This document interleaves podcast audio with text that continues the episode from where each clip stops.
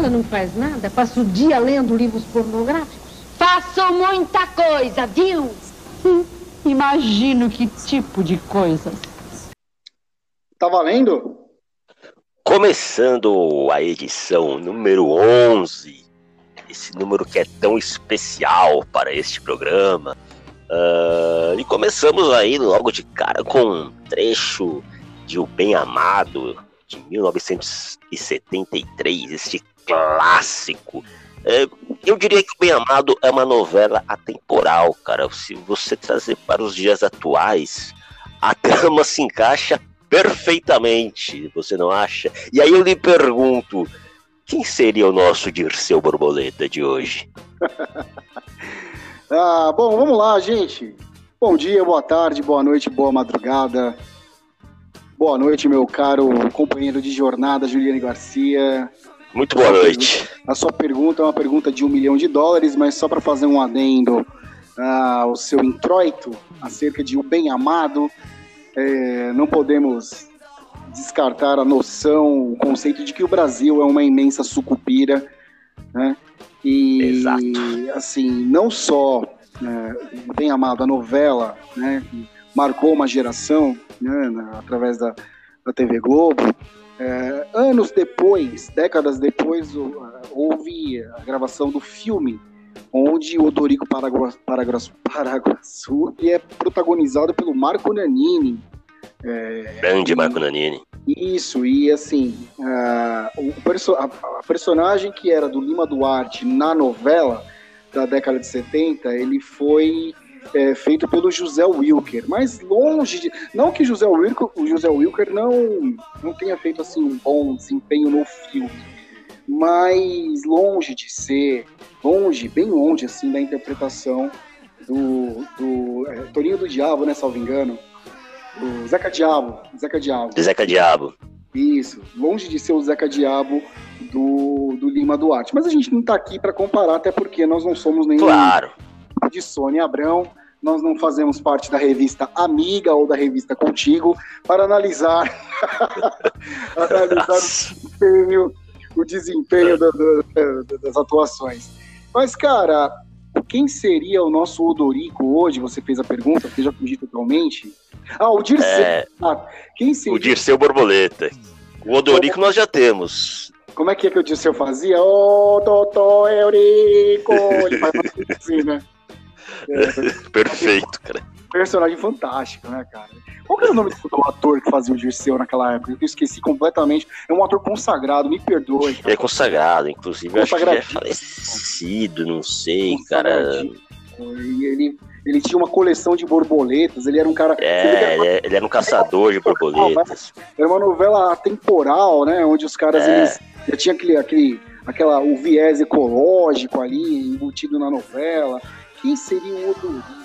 Quem seria o Dirceu Borboleta hoje em dia, cara? Ah, sim, tipo, pensando assim, cara. Puta, Diria que nós temos vários, cara. Tão pitoresco.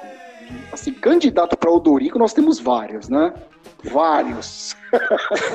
que dá até para nomeá-los. Hoje, hoje nós temos vários Dirceus aí. Eu, inclusive, recentemente me desentendi com o Dirceu Borboleta aí. Para, né? você ter uma ideia da quantidade de Dirceus é, Borboleta que nós temos. Eu tive conhecimento, eu tive conhecimento desse, desse imbróglio. É, fiquei muito, fiquei muito assim, digamos, impactado pelo acontecimento, entristecido, porque eu sou um cara da paz, eu não sou Carlinhos Brau, mas eu sou da paz. Pode atirar.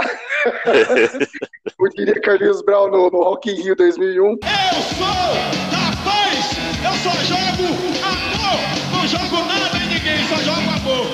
Pode continuar jogando, eu sou da paz. E a galera sentando o pamburo, Carlinhos Brau jogando mas, mas quem teve a brilhante ideia de colocar Carlinhos Brau, cara, pra tocar. Antecedendo Guns N' Roses, né, cara? O Iron Maiden, acho que foi, né? Porque, aliás, fã de Iron Maiden é o tipo de, é o público mais chato que existe pra um, festival, cara. Chatíssimo, chatíssimo. Chatíssimo, cara. Insuportável, chatíssimo. cara. Insuportável. Tão, tão chato quanto a banda. Exato. É, é, assim, por incrível que pareça, Iron Maiden, tirando, sei lá, Fear, Fear of the Dark, é, Run to the Hills, que tipo. Mas o resto, assim, não, não me toca, assim, não, não- Eu não- também. Não, não me comove a ponto dos caras tratarem aquilo como se fosse uma torcida organizada, como se fosse um, um O- time de futebol. Os caras enlouquecem, entendeu? O, mas eu, eu acho que o, o público brasileiro, quando se trata de música, quando se- aliás, quando se trata de tudo, ele é o pior que existe, cara. O, o brasileiro, ele é muito primitivo pra apreciar qualquer tipo de coisa. Ele leva coisa, ele, ele- leva pro lado pessoal, da idolatria, da é, é uma coisa que beira a devoção, não? Se eu gosto disso, Sim. eu tenho, sim. eu, eu tenho que, que malhar aquilo ali. Se, o- se o que eu gosto eu acho bom, o outro tem que ser ruim, entendeu? E aí nasce os, os fãs de metal, os fãs de Iron Maiden em especial. Tanto que o, o. Iron Maiden, nos Estados Unidos, cara, ninguém dá a mínima pelota pro Iron Maiden. Na Exato. Europa, mais ou menos. É, só, é só no Brasil e É. aqui na América do Sul, Chile, Argentina, que eles, que eles têm, principalmente no Brasil, que eles têm todo, né? Não, no É. Brasil é o. Mas, cara, eu olho pro Iron Maiden assim e eu. Na, na- imediatamente. Eu vejo o Iron Maiden imediatamente me vem à cabeça o Massacration, velho. Tanto que o Massacration ele foi. O, o Massacration, quando, o Massacration, quando ele surgiu, ele foi execrado pelos por esse Pelo, pelo chiitas. séquito, é, pelo séquito de seguidores. É, é, cara, eu, eu achei assim, é, é, é- é aquilo, é aquilo, é aquela. Eu já te contei a história de um camarada meu, da, da, época da escola, que o apelido Manda era ver. Morena. Cara, Não, não. tinha- Quando, eu estu, quando eu estudava, na, sei lá, lá no Inadimelo, em Santo André, já, já encerrando minha vida acadêmica, assim, da- antes de entrar na faculdade, é, eu, eu estudava ali no, no- na Escola Estadual Inadimelo, né? E aí, cara, tinha um camarada nosso lá, é, que era, acho que era Leandro o nome dele, que o cara, pensa assim, é- era aquele protótipo, era o fã do, do, do Iron Maiden, cara. Aquele tipo pirulão, assim, pirulão, meio corcunda, tá ligado? Cabelo até, as- até a, a- a cintura, cabelo nas costas, assim, no meio das costas. O cara só andava de preto.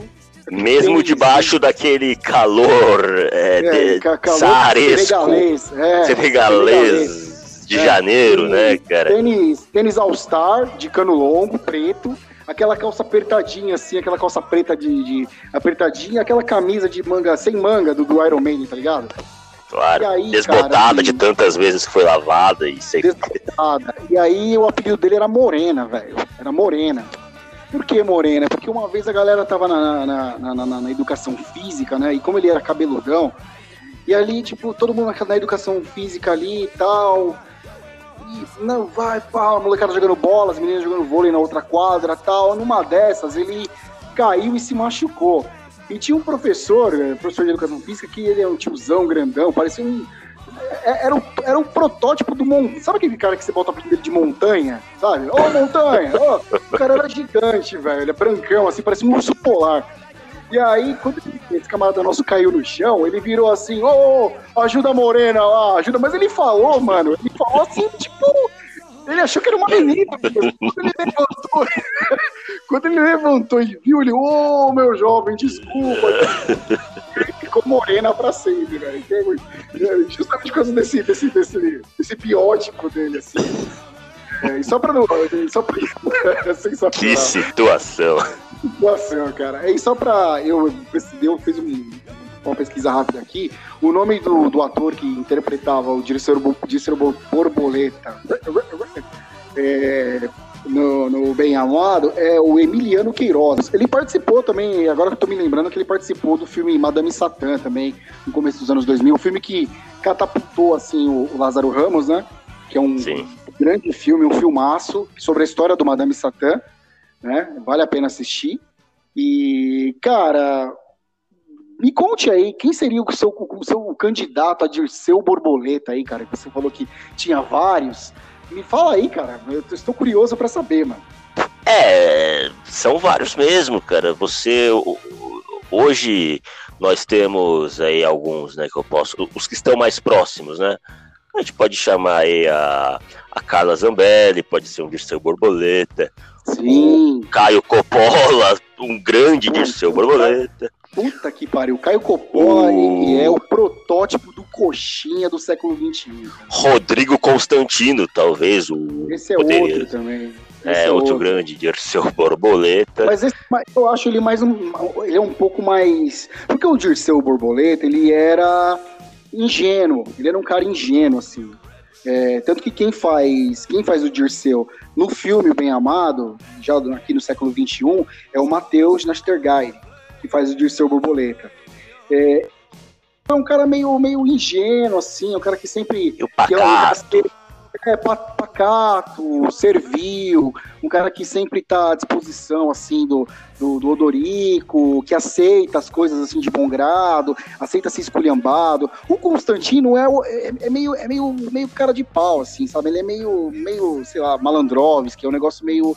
Não, não, não, não caberia, na minha modesta opinião, mas a Carla Zambelli caberia fácil, fácil, mas assim, disparado, fácil, né? Porque é, as manifestações Augusto da Carla- Nunes. Nossa, o Augusto Nunes. O Augusto Nunes é, é aquele. Você lembra do, do, do- do- desenho do. Do. Oh, caceta, como é que é o nome do, daquele cachorro? Do Scooby-Doo, cara?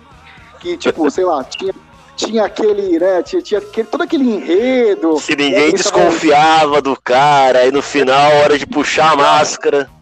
Eles puxavam a máscara e falavam, é você? Mano, o Augusto Nunes é o personagem no final do Scooby-Doo que todo mundo é, descobre que é o mau caráter. Porque é inacreditável como esse cara, assim, eu, eu sempre ouvi o Augusto Nunes na Jovem Pan, sabe, no, no, no- no Pingo nos Is, que é um, é- era um excelente programa. Mas depois o Augusto Nunes se mostrou um reaça, Tal Um qual reaço. Alexandre Garcia.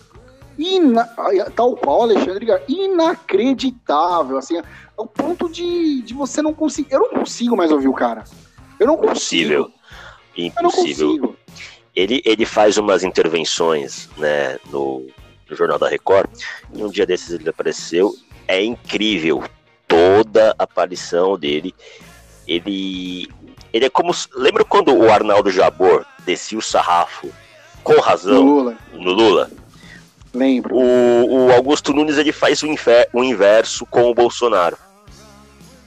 Mas é exato, só que o, o Jabor, qual que é? O Jabor sempre foi um cara de esquerda. O Jabor, o Jabor, ele é um cara vindo do cinema novo, é um cara Exato. que já vem num vi- viés de esquerda.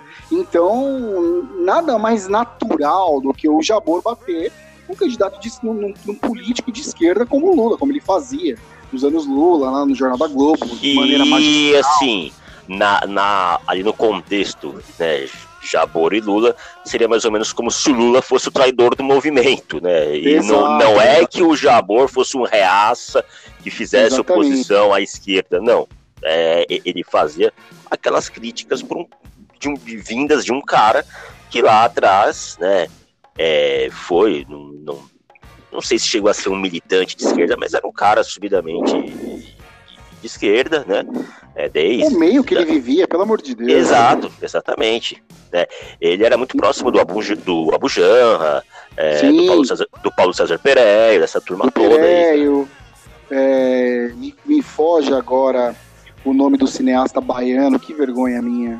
Que eu esqueci agora, também é, integrante do Cinema Novo, Glauber Rocha. Ele era Esse. amicíssimo do Glauber Rocha, o Glauber Rocha que é.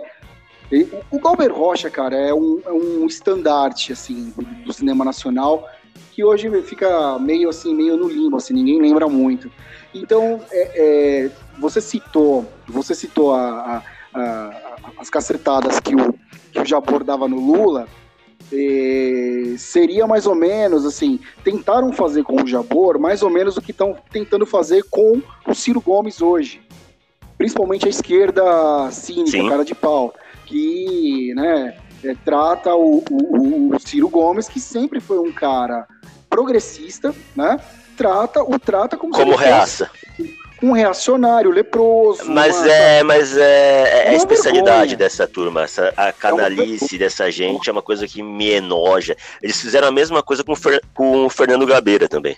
Exato, é uma vergonha, assim, eu, eu vi outro dia uma fala do Fernando Haddad, né, do, do mordomo, o mordomo Fernando Haddad, né, É, Biscoito fino, como diria É, Rogério exato. Exato, es- es- esculhambando o Ciro, né, dizendo que o Ciro representava o atual. Olha que loucura, dizendo que o Ciro representava o atual governo e o PSDB, mais ou menos assim, a, fa... a fala louca do mordomo, né? É, Mas assim, não dá para levar a fala de um servil a sério, né? Eu jamais vou me esquecer. É porque assim, o ranço dos petistas com relação ao Ciro é que o Ciro, que é um cara é, é, de posição, o Ciro não, é, é, não se curvou, digamos assim, não, ele não se prestou ao papel vexatório que o mordomo Fernando Haddad se prestou logo após o primeiro turno da eleição de 2018, né? De no dia seguinte, né, correr para Curitiba para tomar a bênção do Painho, Painho que na época estava na tranca, né? Então, isso assim, isso é uma mancha indelével, na minha modesta opinião, na história política desse Fernando Haddad. né? Sem contar que dizem que ele é o pior prefeito da história de São Paulo. Era um período que eu não estava aqui em São Paulo, então eu sou suspeito para falar, não posso. Mas o fato dele ter.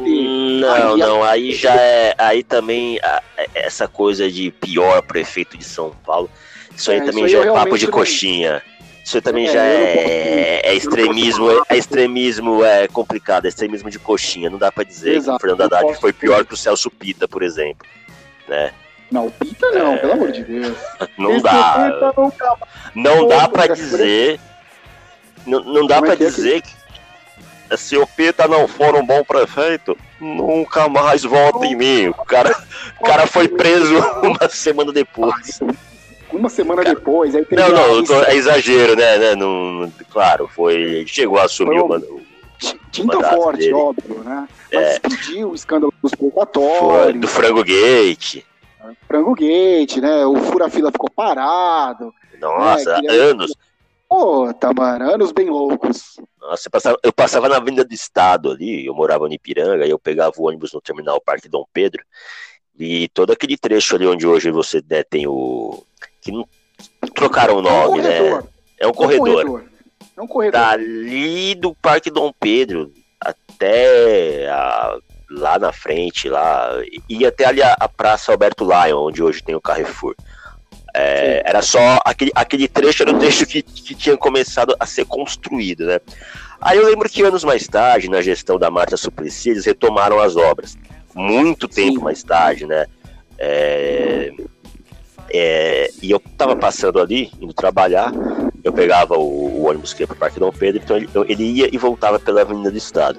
E aí um dia o, o ônibus parou no farol bem ao lado da- de, de um canteiro de obras ali, e eu percebi, cara, que uns cinco ou seis funcionários estavam todos assim em volta de um prego, numa, num, num, num madeirite, num, num madeirite, né, num pedaço de madeirite no chão, tentando tirar o prego. Eu pensei, aquilo ali foi instantâneo, eu pensei, é por isso que as coisas do Brasil fluem tão com, com- com tamanha velocidade, eficiência. Olha ali, cinco, seis funcionários para tirar um prego na madeira. cara. Genial, genial, cara. Genial. Então, tem, assim, teve tudo isso aí, né? Eu não posso falar do, do Haddad, porque foi um período que eu não, que eu não vivi em São Paulo, eu vivi em Salvador, então. Mas, assim, eu fa- eh, tirando, falando assim, eh, retrospectivamente, digamos assim, das suas últimas. Suas últimas, digamos, seus últimos, seus últimos movimentos políticos não foram nada nobres.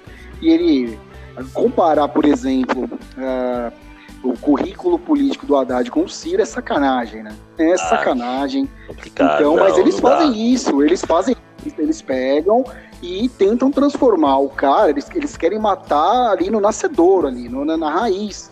E é isso que eles estão tentando fazer com o Ciro hoje e que não fizeram, eu não me lembro de terem feito na época com o Jabor, que você tava, é, men- mencionou o Jabor e foi por isso que a gente veio parar em Ciro.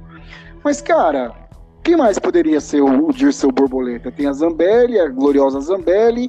é, deixa eu ver quem mais. Você citou o Augusto Nunes, né? infelizmente. O Alexandre Garcia, que passa um pano na CNN, Ah. inacreditável. Aquele, aquele pessoal da, da Jovem Pan lá de hoje, aquele atriz. Meu Deus. Meu Deus. Meu é aquilo? aquela, Esse aquela horroroso. turminha ali é horrorosa. Uma coisa Horroroso, grotesca. é De onde, de, de onde saiu aquilo, meu? Meu, é horroroso. Esse Adrilles é, o- é o, é o Zacarias intelectualizado, tá ligado? Não, metido, metido a intelectualizado, né? É, ele acha que ele é, até- ele acha que ele é intelectua- intelectualizado, ele acha que ele é cientista político. Ele é chatíssimo. Ele A é voz dele por si só já.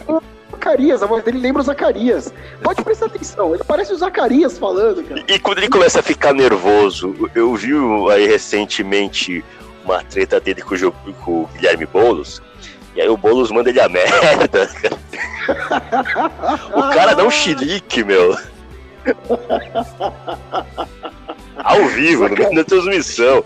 O Guilherme Boulos se enche... E o Guilherme Boulos, ele, às vezes ele perde um pouco a linha, mas ele é um cara que dificilmente ele se excede a esse ponto, né? Ele sempre procura manter ali. o- Eu lembro de um papo dele com o papo, né?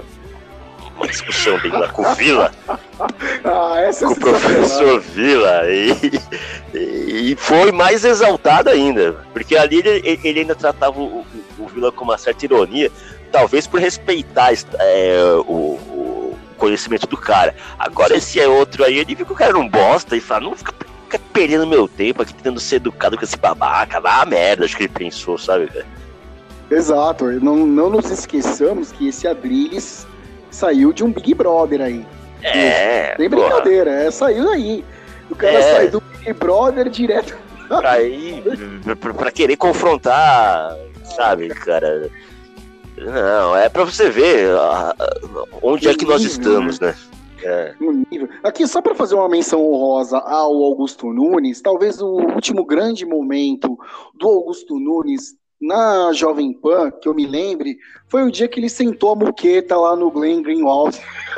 Aquela coisa que, né? Não, aquilo ali. Lavou a minha alma, não, sem zoeira, aquilo lavou a minha alma, porque eu nunca É. vi assim, nunca vi um, um- um, sei lá, uma, uma figura tão cínica, tão desprezível quanto esse. Quanto é Glenn, né? É, esse, esse, é- esse é de uma cara de pau. Ele Ali foi merecido. ali foi, ali lavou minha alma. Assim. Ele, ele, não é leva- ele não é levado a sério nem no país dele, nem nos Estados Unidos ele é levado a sério. Aí só aqui no Brasil, né? Porque precisavam arrumar. Covarde! Você é covarde! Nossa, mas o, o Augusto sentou-lhe a muqueta, né? Foi uma coisa inacreditável, assim. É, né? Foi um, já está para os anais da história da internet, entendeu? É, mas ele é uma figura desprezível, ele é o cabeça da Vaza Jato, ele é o cara que conseguiu, que roubou as mensagens ah, trocadas entre os procuradores da Lava Jato e o Sérgio Moro, e vazou, e é inacreditável como isso chegou ao STF e dá no que deu, eh, assim, chegar a merda que chegamos né, em 2021, né? É, é inacreditável, assim, só num país como o Brasil, num, assim, para pediam tanto, né, na época, eu, lembro- eu me lembro que na época que o Lula estava acusado pela Lava Jato, o Lula estava fragilizado pela Lava Jato, era um leão sem dente, né, é, aí fizeram aquela campanha, cadê as provas, que entraram globais, gravaram vídeo, cadê as provas? Cadê as provas? Me, me causa espécie é, se utilizarem de mensagens hackeadas, porque lançaram mão de um hacker, né? Um hackeadas, para embasar, digamos, um processo de suspeição de um juiz. Mas isso aí é assunto para outro, é, é assunto para outro programa, e a gente não vai se aprofundar. É a Estão me chamando de SS do bem. é, estão me chamando de reaça aqui, então deixa quieto. É, que mais, cara? Porque a Jovem Pan também se tornou um prodígio, né? Na, na, na, Rest in peace. cara, descansa em paz totalmente. É inacreditável, assim. Uma, uma, é uma pena, porque a Jovem Pan, historicamente, pelo menos eu cresci tendo a, a Jovem Pan como uma das grandes fontes de informação é, séria, né? Você vê grandes jornalistas aí que a gente conhece, que a gente respeita muito, passaram pela Jovem Pan e, e deixaram um legado ali dentro. Não era. Hoje você vê os caras colocando qualquer um ali. Literalmente. E- colocando aquela qualquer um, literalmente. Literalmente. né, eles seguem aquela receita de que o cara teve 15 minutos de fama, tá bombando na internet, vou contratar esse cara aqui pra falar. É. Realmente eu não sei que, que caminho que eles tomaram, né? Mas, enfim. É, mas pelo menos. Sinal, Pelo menos. sinal dos é, tempos. Sinal dos tempos. Pelo menos. Eles deixaram bem claro qual é, qual é o seu posicionamento, certo? Por mais repugnante que É. seja, por mais vergonhoso, mais constrangedor, pelo menos eles deixaram claro né, de que a gente é, bate palma para louco, louco dançar mesmo. Tanto que um dos poucos canais em que a besta fera que habita a cadeira de presidente lá em Brasília, nos poucos meios de comunicação ao qual ele se expressa, é na Jovem Pan e na Record, né? Ao qual ele se expressa. Agora, nem a Record A, jovem, a Record, nem a Record Nem a Record mais, hein? não, Até a- Record tá começando já a fora. Perder a fora. A paciência. Record, a Record já sartou de banda, então resta apenas a, a, a, a- Jovem Pan. Só para, já que a gente citou o, a a besta fera que habita a cadeira da presidência da República lá em Brasília, eh, hoje ele mais uma vez deu demonstrações do seu desprezo pelo momento em que o país está vivendo. Né, ele comemorou essa data nefasta, que pessoas morrem, pessoas são moscas, né, são, são abatidas por essa doença maldita como moscas, e ele mais uma vez promoveu lá na frente do Palácio do Planalto uma aglomeração para comemorar a data nefasta do seu aniversário, que infelizmente coincide, e rapidamente aqui, coincide com a data de hoje, dia 21 de março de 2021, é, seria o aniversário de 61 anos de Ayrton Senna da Silva, um verdadeiro herói nacional. É, mas prossigamos, meu caro. Eu sei que a nossa pauta hoje seria uma pauta rocambolesca, né? Uma pauta noveleira, é isso, cara? Totalmente, né? A gente abriu aí com um, um trecho do, do Bem Amado, né? A gente fez aquela breve introdução que nos levou até A que nos trouxe até eh, a- esse, eh, essa coisa. E, e a primeira novela, cara, da qual eu me lembro, vagamente, assim, né? É, é Mandala, do Manuel Carlos, que a Vera Fischer inter- interpretava a Jocastra, né? Era uma novela que, pra época, assim, eh, gerou po- um- uma polêmica, porque ela é baseada numa tragédia grega, né, cara, do Édipo Rei. E ela, Hum, e ela abordava incesto, inclusive a Globo teve que negociar lá em Brasília a exibição de algumas cenas consideradas controversas, né? Porque apesar da ditadura ter acabado em 85, em 87 ainda não, ainda existia tinha- censura federal, né? Exato, exato. que, que acabou ali em 88, quando né, aí realmente foi, foi é, instituída uma nova constituição e aí foi o fim dessa coisa é, grotesca, né? E ela e era uma coisa assim, ela, ela, ela, ela era casada com o personagem do Taumaturgo Ferreira, né? Um cara que estrelava bastante as novelas ali da Globo nessa época e Muito. acabou sumindo, né? Muito. E aí ela tem um filho com ele, né? O, o Édipo, é, que era o Felipe Camargo que fazia, Sim. que depois ela- acho que aí na época mesmo ela- os dois se Eles casaram, se né? casaram, a- tiveram uma- um relacionamento explosivo ao longo dos anos. É, até teve uma entrevista dela do, do Fantástico, uma época lá que ela brigou com a empregada, alguma coisa assim, cara, né? E ela ainda Ela fala. Né? Ela era muito louca, É, assim. eu, eu, eu lembro dessa entrevista que ela deu pro Fantástico depois desse caso aí, e ela diz: É, aquela mulher ela é uma monstra, é uma baiana. É só que ela falou, era uma baiana num, num tom meio. né, Sentido da expressão, né? É, exatamente. E, e, e é isso, né? E aí ela tem lá o. se apaixona pelo filho, depois o irmão, que era o Gracindo Júnior, né? É, acaba também se apaixonando por ela. E foi a primeira novela, assim, na qual eu, eu, eu tenho alguma lembrança, assim. Eu tenho conhecimento de mandala. É... Tudo daquele, daquele tema da Rosana como uma deusa, né? Sim, que tocava nessa novela, eu me lembro disso. E só fazendo um pequeno adendo a, a Vera Fischer, que foi uma musa, né? Uma musa. Ah. né? A Vera Fischer até o final dos anos 90. sombra de dúvida. Porra, tá louco, né? Tem aquela novela, tem uma, tem uma novela agora da Globo que tá sendo reprisada. Que Ah, é. que a Carolina Dickman, é, Laços de Família. Isso que, ela, isso que ela tá, ela, ela ainda, assim, a Vera Fischer ainda está. Sim. Ainda foi Playmate nessa época aí. bate uma bola, assim, tá? tá é, é aquele jogador experiente que quando entra dá aquele, né, dá aquela, enfim. Mas é, eu me lembro também que ela teve uma participação numa novela Lembro. chamada Pátria Minha, cara, em 94. Eu tava até fazendo uma pesquisa. Essa novela não entrou nas minhas prediletas, porque eu fiz uma listagem só das minhas prediletas mesmo. Mas é, ela foi demitida no meio da novela, pra você ter uma ideia.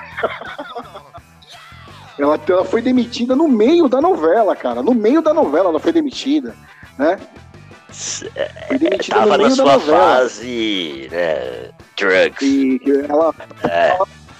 É, tava na sua fase rock and roll, tava bem louca. Chegava atrasada nas gravações, ela fazia par, salvo engano, com o Tarcísio Meira. E aí falava, falou mal do Tarcísio Meira, que ele tinha bafo na hora de beijar. E, e falava mal da produção, falava mal de todo mundo. E aí tiveram que demiti-la, né? É, então, só fazendo esse adendo à carreira brilhante. Não, você falou aí do Tarcísio É, Meira, cara. Tarcísio Meira me faz lembrar de uma novela que foi ao ar, acho que foi ali em 1991. Ela era uma novela que começava tarde, cara. Ela começava lá pelas 11 horas. Ela cha- chamava. Eles, foi uma novela das 10 que, eles- que a Globo fez pra competir com a, com a Pantanal lá da Manchete, né? Só que acabou não, não conseguindo.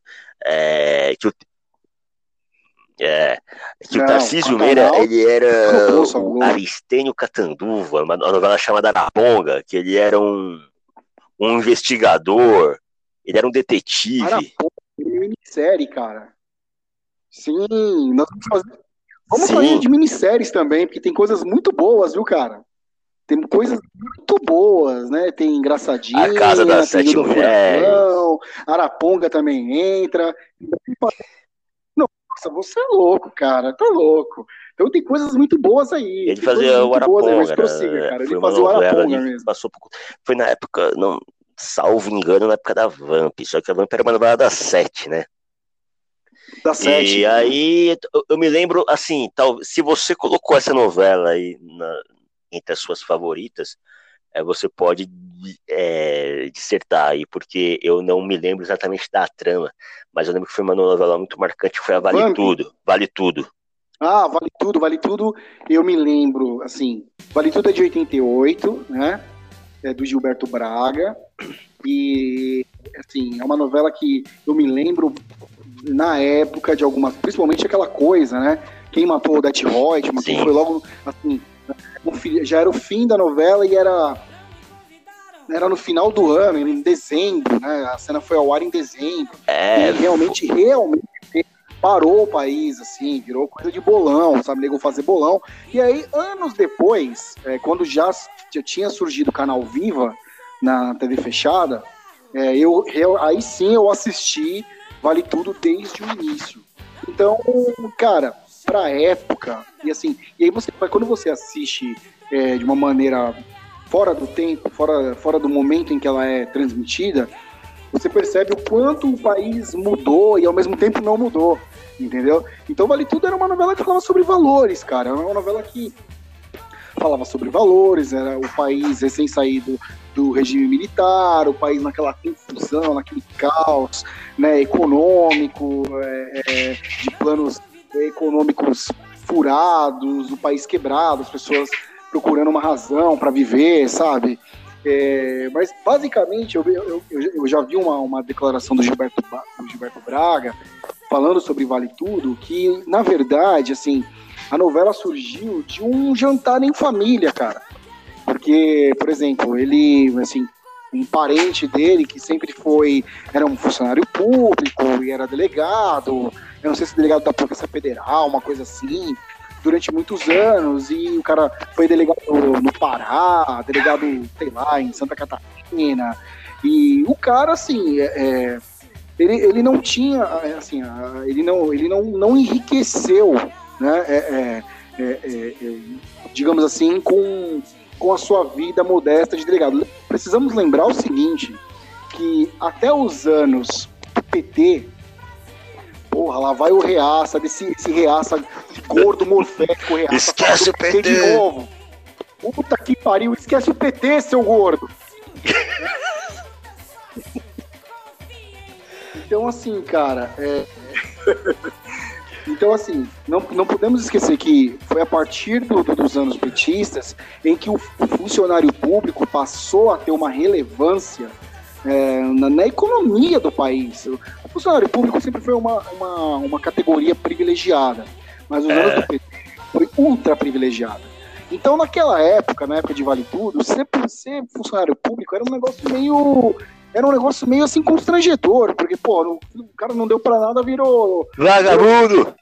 Virou funcionário do Banco do Brasil, virou funcionário da Caixa, não deu pra porra nenhuma, né? Então, o Gilberto Braga, ele diz que é, nessa mesa de jantar onde estava a família dele, é, um parente começou a desdenhar desse, desse, desse parente dele, sei lá, um tio, um primo, lá, um sobrinho desdenhando do tio, né, que era um cara jovem e que estava despontando para a vida profissional, dizendo que, pô, você trabalhou aí não sei quantos anos, não tem nada, é um medíocre, não sei o quê. E aí comecei a questionar, mas por que era medíocre? Porque, assim, era, era, era, era inconcebível na cabeça dessa pessoa ser um, digamos assim, um funcionário, um delegado e não enriquecer, não ter um apartamento, sei lá, na, na, em Copacabana, né? E o cara não, mostrando que para ele era, era assim, ele era esse parente dele, segundo Gilberto Braga, era tido como uma pessoa muito correta na família, muito honesta, né? Então foi a partir daí desse questionamento que surgiu o Vale Tudo. Por isso é, a novela, né, o tema, né, tudo calhou naquela época, né? Tudo é. calhou, assim, conquistar as coisas, obter as coisas a qualquer preço, passar o rodo, é, passar por cima dos seus interesses. E a Odette Reutemann, ela entra, ela entra, ela entra, não no primeiro, ela entra depois, assim, nos, nos primeiros capítulos da novela, ela entra ela vem de fora, ela tá morando fora do país, ela é ultramilionária e ela é um exemplo perfeito e acabado da ultradireita brasileira, cara. É. Ela falava. Você pega as frases da Odete Reut. Tem um. Inclusive. Tão absurdo, assim. Você, você citou esse jantar aí do, do relatado pelo Gilberto Braga. Tem um, um, durante a novela uma cena em, de, um jantar em que a Odete Reutemann ela faz exatamente um discurso muito parecido com esse que você citou aí, né? Isso. E talvez baseado nesse jantar o Gilberto Braga tenha colocado essa cena. E ela Isso. começa a, a, a, fazer toda aquela promoção do que é viver lá fora, do estrangeiro. O estrangeiro ele é muito mais é, esforçado que o brasileiro. É. é, que o brasileiro é vagabundo. E aí ela faz um, uma comparação, pode ver, todo português que vem para cá, ele vem, abre uma padaria, o brasileiro ele só reclama e, e não quer fazer nada, né? E ela é, chincalhava, hoje ela, ela chincalhava. Ela chincalhava, ela ela chincalhava o país, ela chincalhava o povo do país.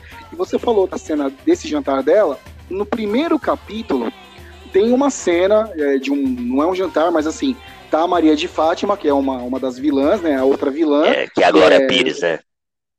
Glória Pires, que ela tá questionando o avô dela, né? É, na mesa, o avô dela fazendo conta lá para pagar as contas e tal fazendo, e assim, ela é filha da Raquel, que é a heroína da, da novela, que é a Regina a Duarte, Regina Duarte. Né? namoradinha do Brasil, né? não virou essa figura étrica, né? Que, meu Deus, como é que pode a namoradinha do Brasil ter, cara, como é que pode... Virou de seu borboleta também, né? Também dá pra colocar... Não, e de seu borboleta e dos mais constrangedores, é, né? Se você pegar esse período da Regina Duarte no governo Bolsonaro, as aparições da Regina Duarte, principalmente com ele, são constrangedoras. São dignas, assim, de, de, de ser borboleta mesmo, uma coisa horrorosa, né?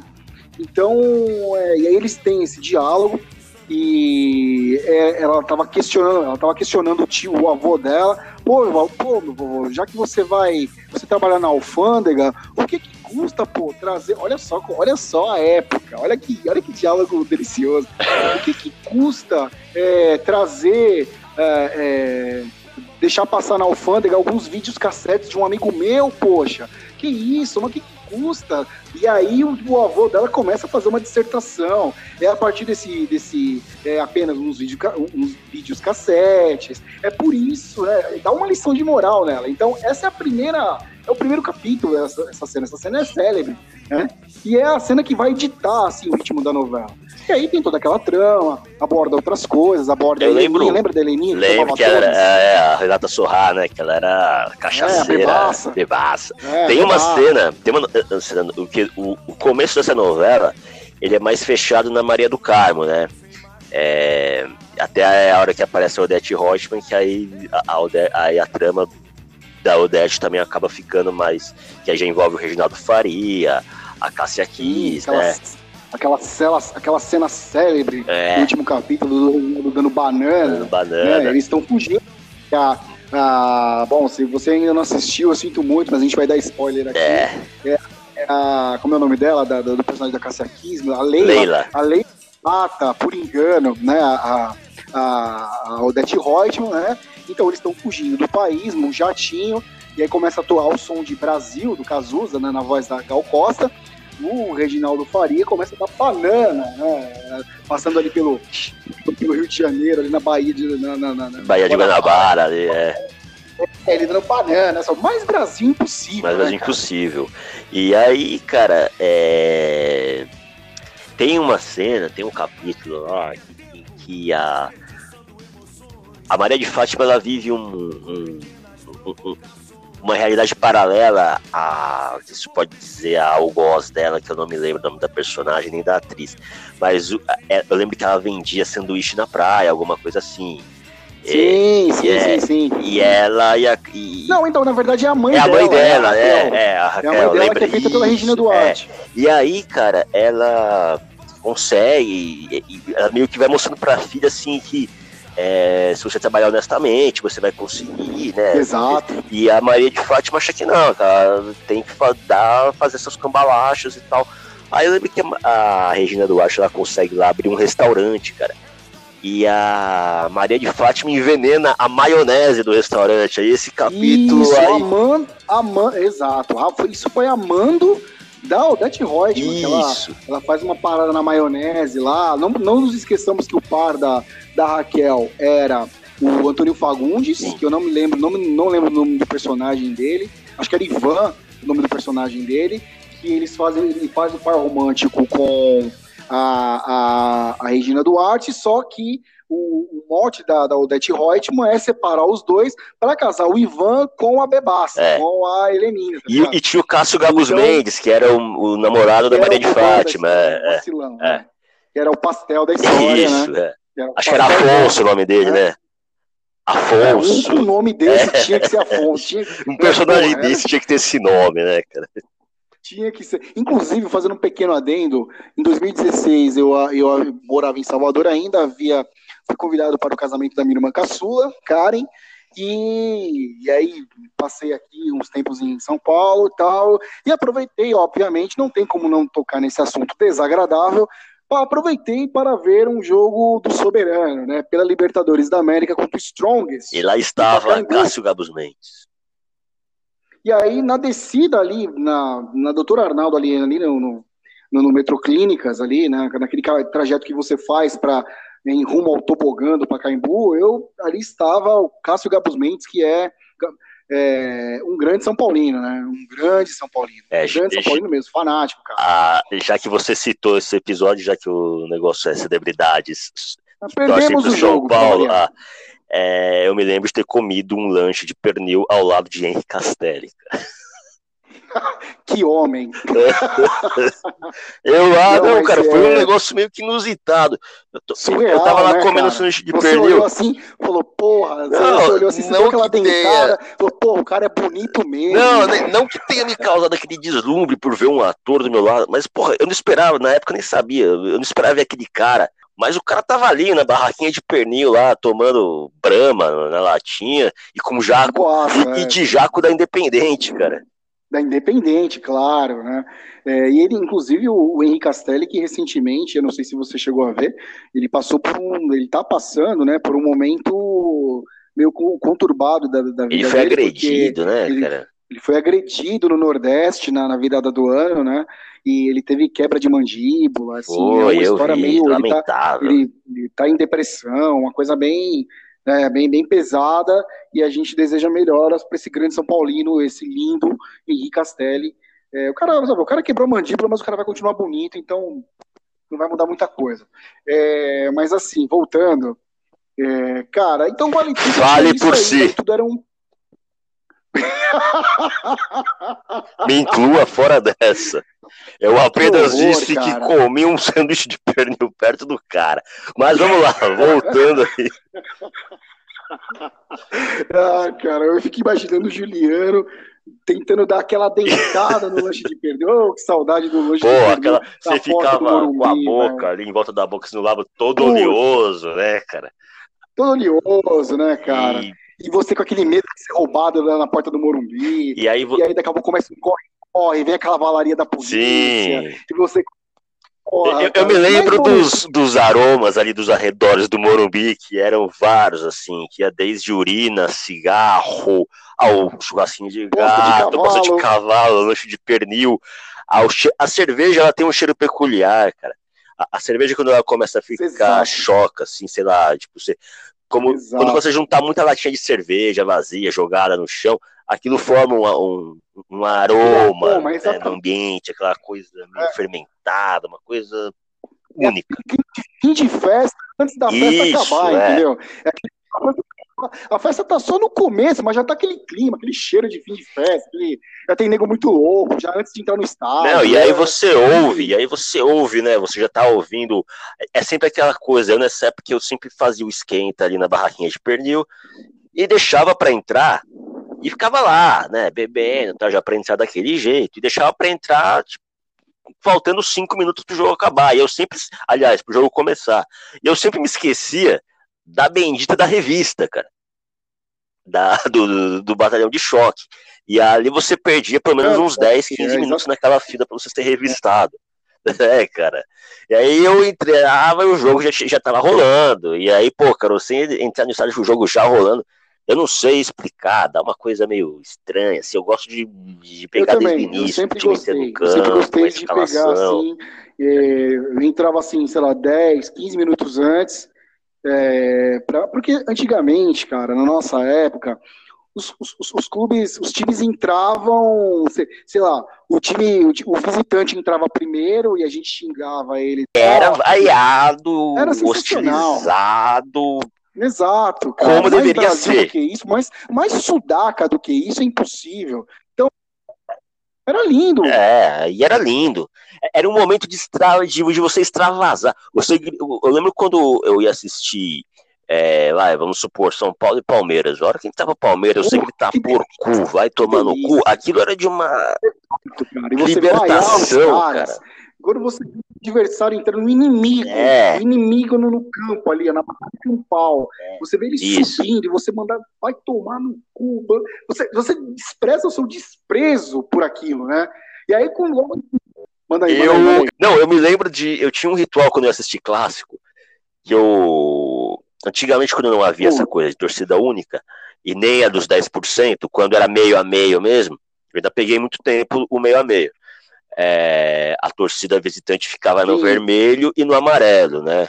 E a do São Paulo Sim. sempre no azul e na laranja. E aí eu ficava ali na laranja e eu me dirigia até aquela grade que fazia divisa lá com, a- com o vermelho. É, Só pra ficar mostrando o dedo e ficar cara. xingando. Era sensacional. Que- Mas o fato de você poder olhar pro cara e Exato, mostrar o dedo exato, e xingar o cara de filha da Era puta. maravilhoso. Isso era libertador, outra, cara. Você tava na sua casa. Na sua casa quem manda é você, porra. Então, e, e quando, É. assim, a coisa assim, que sempre me emocionou muito, isso, mesmo eu, assim, morando em Salvador, isso perdurou por algum tempo. E aí depois é óbvio que quem manda no futebol fez o favor de estragar tudo, né? A, né, a, a CBF, a Globo, com, aquela- com aquela entrada simultânea dos times, aquela, aquela música. Cara, que coisa, Coisa de videogame, né? aquilo, que coisa, que, que, que assassinato ao futebol, ao espírito do futebol. Mas em Salvador eu ainda peguei um pouco disso. Isso. Então, assim, você. Uma coisa que sempre me emocionou muito, até no Morumbi também, era quando São Paulo, assim, o time subia naquela, na- naquela disparada do túnel, os caras entravam a milhão e a torcida explodia. Cara, aquilo, não tinha É. uma vez, sem brincadeira, cara, não tinha uma vez que eu Isso. não chorava. Porque não eram os jogadores, não era o fulano A, o fulano B, não era, sei lá, o, o Zete, não era o Leonardo, não era o Raí, não era o Miller, era a camisa, cara. Era a camisa, era, Era São Paulo. cores. Aquilo, assim, pra mim, aquilo era.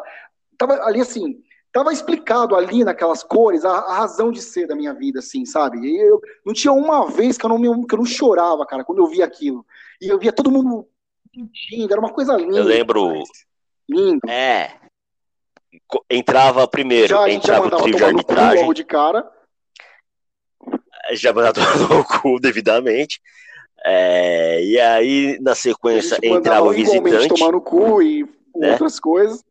E aí, e aí você, e aí entrar. você ficar naquela expectativa e de repente, vamos supor, você tava lá do outro lado e você não tava vendo o túnel, né? Você tava muito longe. Só que você sabia que o time ia entrar porque você começava, quem tava ali do lado do túnel, né? Já começava, o tom já começava a subir. Era uma, era E uma aí começava a passar pro estádio inteiro. É, isso. Ia passando de setor para setor, né? Começava lá na amarela que fica atrás do túnel, os caras já começavam a ver ali o, né, a molecadinha lá, os mascotes já subindo pro campo lá. E começava aquele, já, já começava aquela coisa, o, o tom de voz subir, aquilo. É lindo demais. incendiar tudo. E, cara, eu, eu me lembro assim, a, a, a entrada mais emocionante que eu me lembro de ter visto do São Paulo foi num São Paulo e Cobreloa, em 2004, quando foi o retorno do São Paulo à Libertadores, É. depois de foi 3 a 1 foi ali eu falei, caramba, né, porque na época do que o São Paulo estrelou ali e campeão, bicampeão da Libertadores, é, eu não a gente não pegou, eu, pelo menos não peguei essa no- época no estádio, no Morumbi. Depois daquilo ali, o Morumbi passou para aquele, aquele período de reforma, né, e já não tinha mais aqueles públicos. Aí não disputou Libertadores, até porque na época não era duas essa festa Caqui que é hoje, pra você ir pra Libertadores era só das vagas, né? Então, ali foi quando eu, eu falei assim, caramba, Morumbi é foda o Morumbi é foda quando tá lotado. Foi a primeira vez, foi a primeira vez que eu tive essa noção. Mas, Mas não somos o programa do Bandana, né? Então, seria o assunto aqui Grande não é Bandana. O Bandana São que Paulo é um cara que realmente leva o jornalismo a sério. E é um cara que, é um cara que é tido em grande conta. Boa noite, torcida tricolor. Hoje eu vou falar do São Paulo. E por que, que nós É. perdemos? Nós perdemos mais uma. Ai, Clássico. meu Deus do céu. Ele é uma coisa Ele é um cara que é, caricata, é, né? assim, ele é tido em grande conta por outros, até pelo no meio jornalístico mesmo, né? Mas assim, é um cara que acredita em si, então eu respeito, né? É, assim, mas vamos lá, cara. voltando, voltando, Voltando aqui pra, É, Vamos lá. pra novela das oito. Eu me lembro aqui de uma que, que também que eu acho que foi muito marcante, assim. Puta, eu ia falar de Top É, Model Top agora, Model. cara. Cara, tinha o Nuno Leal Maia, que ele era o beatnik lá, quarentão, que tinha os filhos Elvis, Era aquela molecada, né? Lennon. E eu me lembro, e eu me lembro que essa novela tinha vers uma versão jocosa de Hey Jude cara. do Kiko Zambianchi. Hoje eu vejo isso, sem zoeira. Hoje eu vejo isso como um clássico da música popular brasileira. De Rei Jude. Eu me lembro Deus que eu era moleque, eu, ó, eu juro por Deus. eu- eu- uma vez eu tava na casa do meu avô, seu, seu José Pedro da Silva, que Deus o tenha. Eu adorava o meu avô. É, e assim, e uma vez eu tava com meu tio, meu tio Toninho ainda é vivo até hoje, irmão da minha mãe. E aí um dia chegou, assim, descolaram um gravador lá, era um domingo, um almoço de domingo, é, que tava, todo mundo ia se reunir, os meus primos iam vir, os todo mundo ia se reunir. E aí meu, meu tio descolou um gravador, cara, e a gente começou a cantar. E eu me lembro que a música que eu cantei. Hey Jude, cara. Foi essa. a versão do Kiko Zambianchi. Mas, pô, é, é- é legal, cara. É legal. Se você ouvir hoje, é legal, cara. O pessoal sentou a porrada, sentou a porrada, né? Mas. Porque é um clássico dos Beatles, né?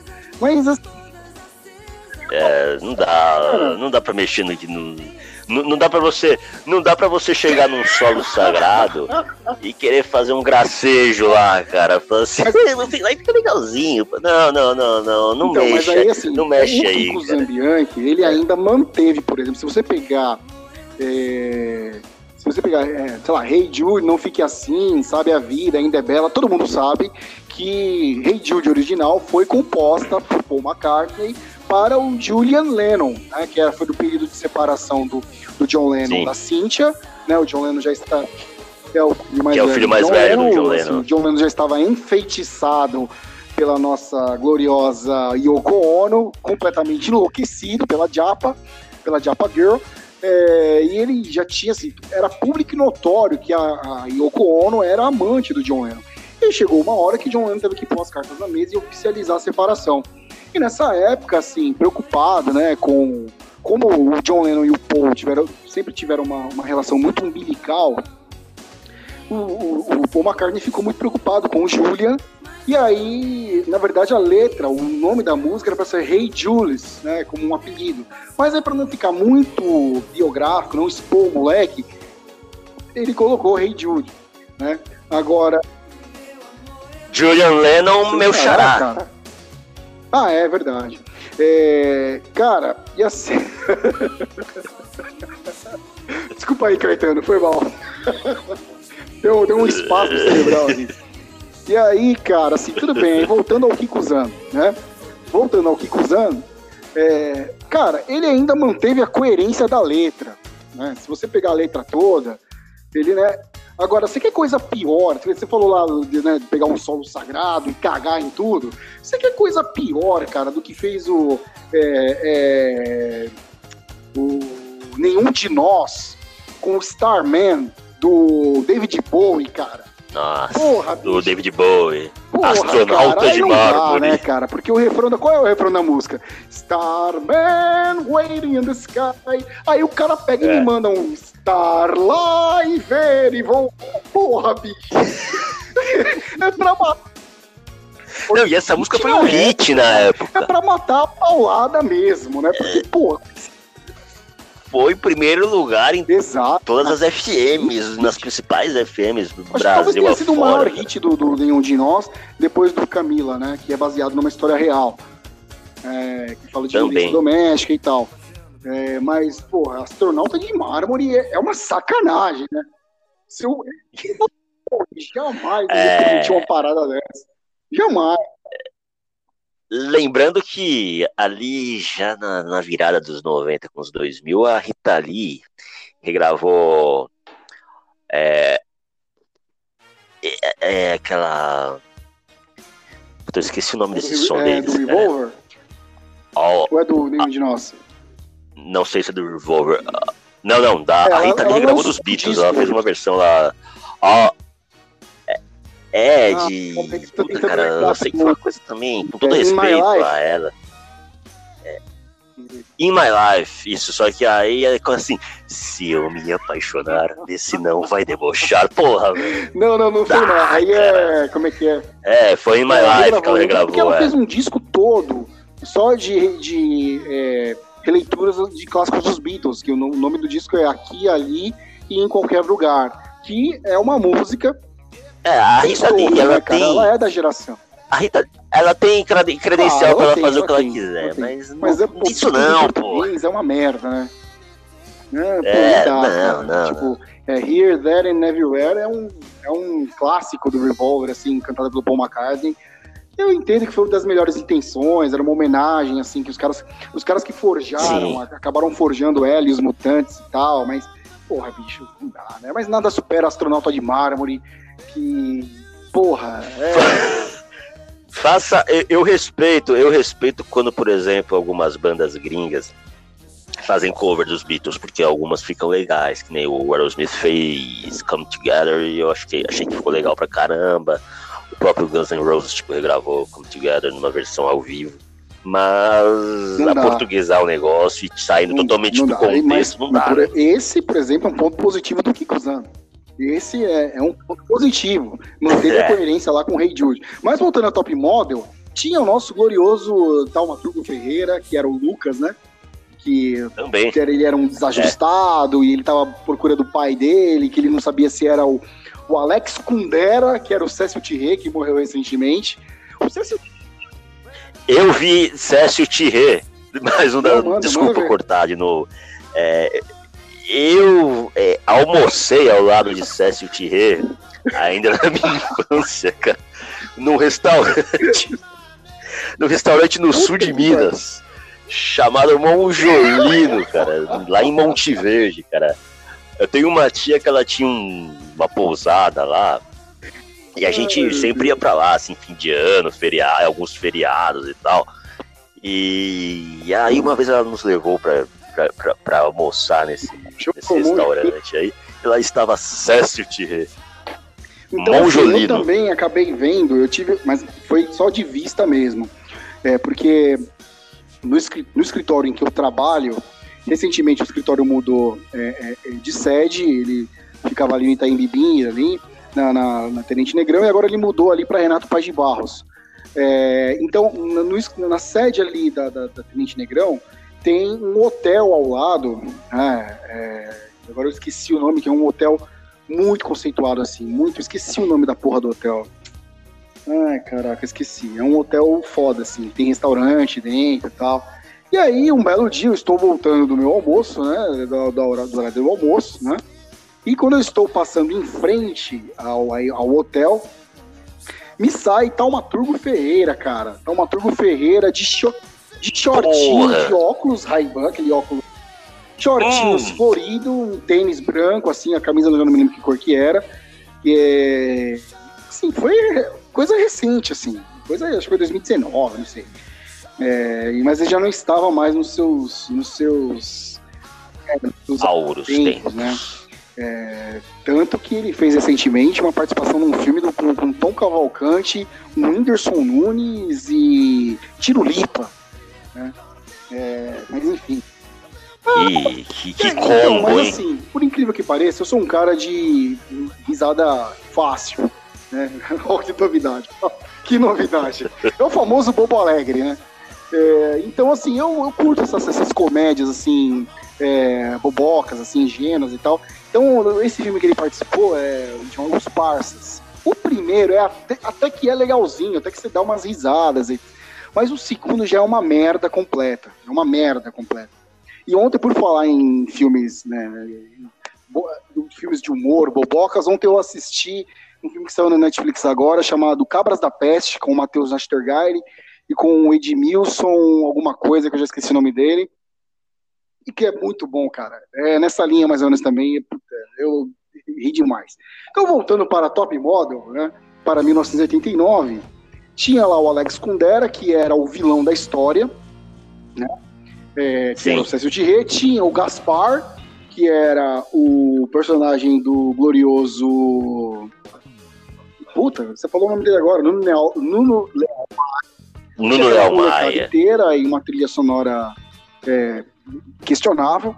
É, e, cara, basicamente, Top Model girava em torno da Malu Mader, era o casalzinho, né? O Taumaturgo e a Malu Mader. É, e a Malu Mader no esplendor. Uau! Uau! Uau! Nossa. Era Que- uma mulher estonteante a Malu Mader. Continua sendo Gol, golaço! Tony golaço. Tony Be- E outra, Que O golaço! que eu acho mais legal da, da, da Malu Mader, assim, dessa relação, é, é aquele casal, assim, que, pô, você tá acostumado a, sei lá, faz parte, assim, do, do- do- sabe? Você fica Exato. feliz com eles, né? Tem, tem casais que você olha, você fica feliz por eles. Você vê que, os- que eles parecem se dar É, tão bem, assim, é uma coisa tão bacana, uma relação tão legal. Você fala, pô, que bom que É eles ainda estão é juntos. Ao Aquele contrário tipo de casal que você nunca vai imaginar que vai dar merda. Como, por exemplo, é, É. Celular e Cláudia Raia, que eu nunca imaginei que esse povo ia se separar, Sim, entendeu? também. Então, Também. sei lá, é... é... Narciso Meira e Glória Menezes. esse é... Aí, tá louco, né? É o casal Jaboti. Tem um outro também, Rosa Maria Mortinho e o Mauro Mendonça. Exatamente. grande. Eu, eu olho pro Mauro Mendonça, eu, eu, eu gostaria de ter sido diretor de cinema. Eu faria um, um filme de máfia e colocarem o Mauro Mendonça como uma espécie de Dom Corleone. Porque eu olho pra ele, eu vejo Sim, um ele tem mafioso. uma cara de. Ele tem uma estampa de, Com de- de certeza, ele mafioso, tem uma né? cara de bicheiro, assim, quando ele tinha aquela, bar, aquela barbona, É. né? Puta cara de bicheiro. E ele tem, tem uma cara meio barra pesada, assim. Então, cara, basicamente Top Model também tá na minha lista também. Aí logo em seguida eu vou fazer. Bom, a gente tá seguindo assim. Eu não sei se, vai, se essa vai entrar na sua lista também. Logo em seguida, lembrando que Top Model era uma novela da Sete, né? Era da sete, né? tinha, tinha uma música da Marina, né? Uma música da Marina que Meu amor, se você for Exato, é da hora esse, é um hit, cara. É um hit, é. É. um hit. Você vê como a música brasileira era boa, né, cara? É, é um hit. Tinha. Eu me lembro, uma coisa que me marcou muito dessa novela aí, cara, é que eu morava na praia nessa época, né? Pra quem não sabe, eu sou cidadão praia grandense, eu sou um caiçara nato. Morei na Baixada Santista até os meus 11 anos de idade. Você é da família Charlie E Brown. nessa época eu sofri um. É. e nessa época aí, cara, eu sofri um acidente gravíssimo. Fiquei entre a vida a Caralho, morte, cara. Fui atropelado. Sério, sério. É, me arrebentei todo, cara. Tive que fazer cirurgia eh, Que facial, pariu, essas cara. coisas. Temos um homem biônico, então. Quebrei o nariz. Meu, foi feio. Foi feio, foi feio. Eu era moleque, eu tinha é, oito anos. E, e foi na época dessa novela, cara. Então foi uma coisa que me marcou bastante. E aí eu. eu foi meio que uma coisa assim, um Eu renascimento. imagino. E foi, e e foi na época dessa novela aí, acabou me marcando muito por, por, conta desse acidente. Eu, imagino que tenha sido mesmo. É, bom, cara, acho que não tem muito o que falar de Top Model, não, até porque era uma novela da sete e tal. Tinha, uma, tinha essa pegada Era. jovem, né, uma pegada muito jovem, é, aquele Aquela coisa de verão Isso, carioca, né? Porque é surfista e Nuno- tal, armação Isso, ilimitada. Nuno Léo Maia, ele fazia aquele tiozão, tiozão, né, com aquela, com aquela gíria de, de, sur, de Maconheiro, pá. tiozão maconheiro que bebe óleo de Exato, coco, toma é, açaí. Exatamente. Mas era da hora, é pra, pro horário, assim. As novelas Era. da sete sempre tinham esse, esse viés, assim, de ser uma coisa mais leve, né? Porque a densidade ficava por conta das novelas das oito, assim, na Globo. É, e aí, cara, eu na minha lista, não sei se essa, se essa vai entrar agora pra você, mas na minha lista é, entra Salvador da Pátria, Essa de na minha. 89 Essa eu também, de coloquei. 89. 89, essa, Glorioso, essas já são as minhas memórias mais nítidas, assim. Tem o glorioso Sassamo tema do Brasil. Sassamo tema. E, e uma coisa assim, voltando a coisa, a marca, a lembrança trágica, essa me marcou também, porque foi um período que eu tive cachumba, Puta que cara. E aí eu fiquei acamado. Eu fiquei acamado, foi na época dessa novela aí.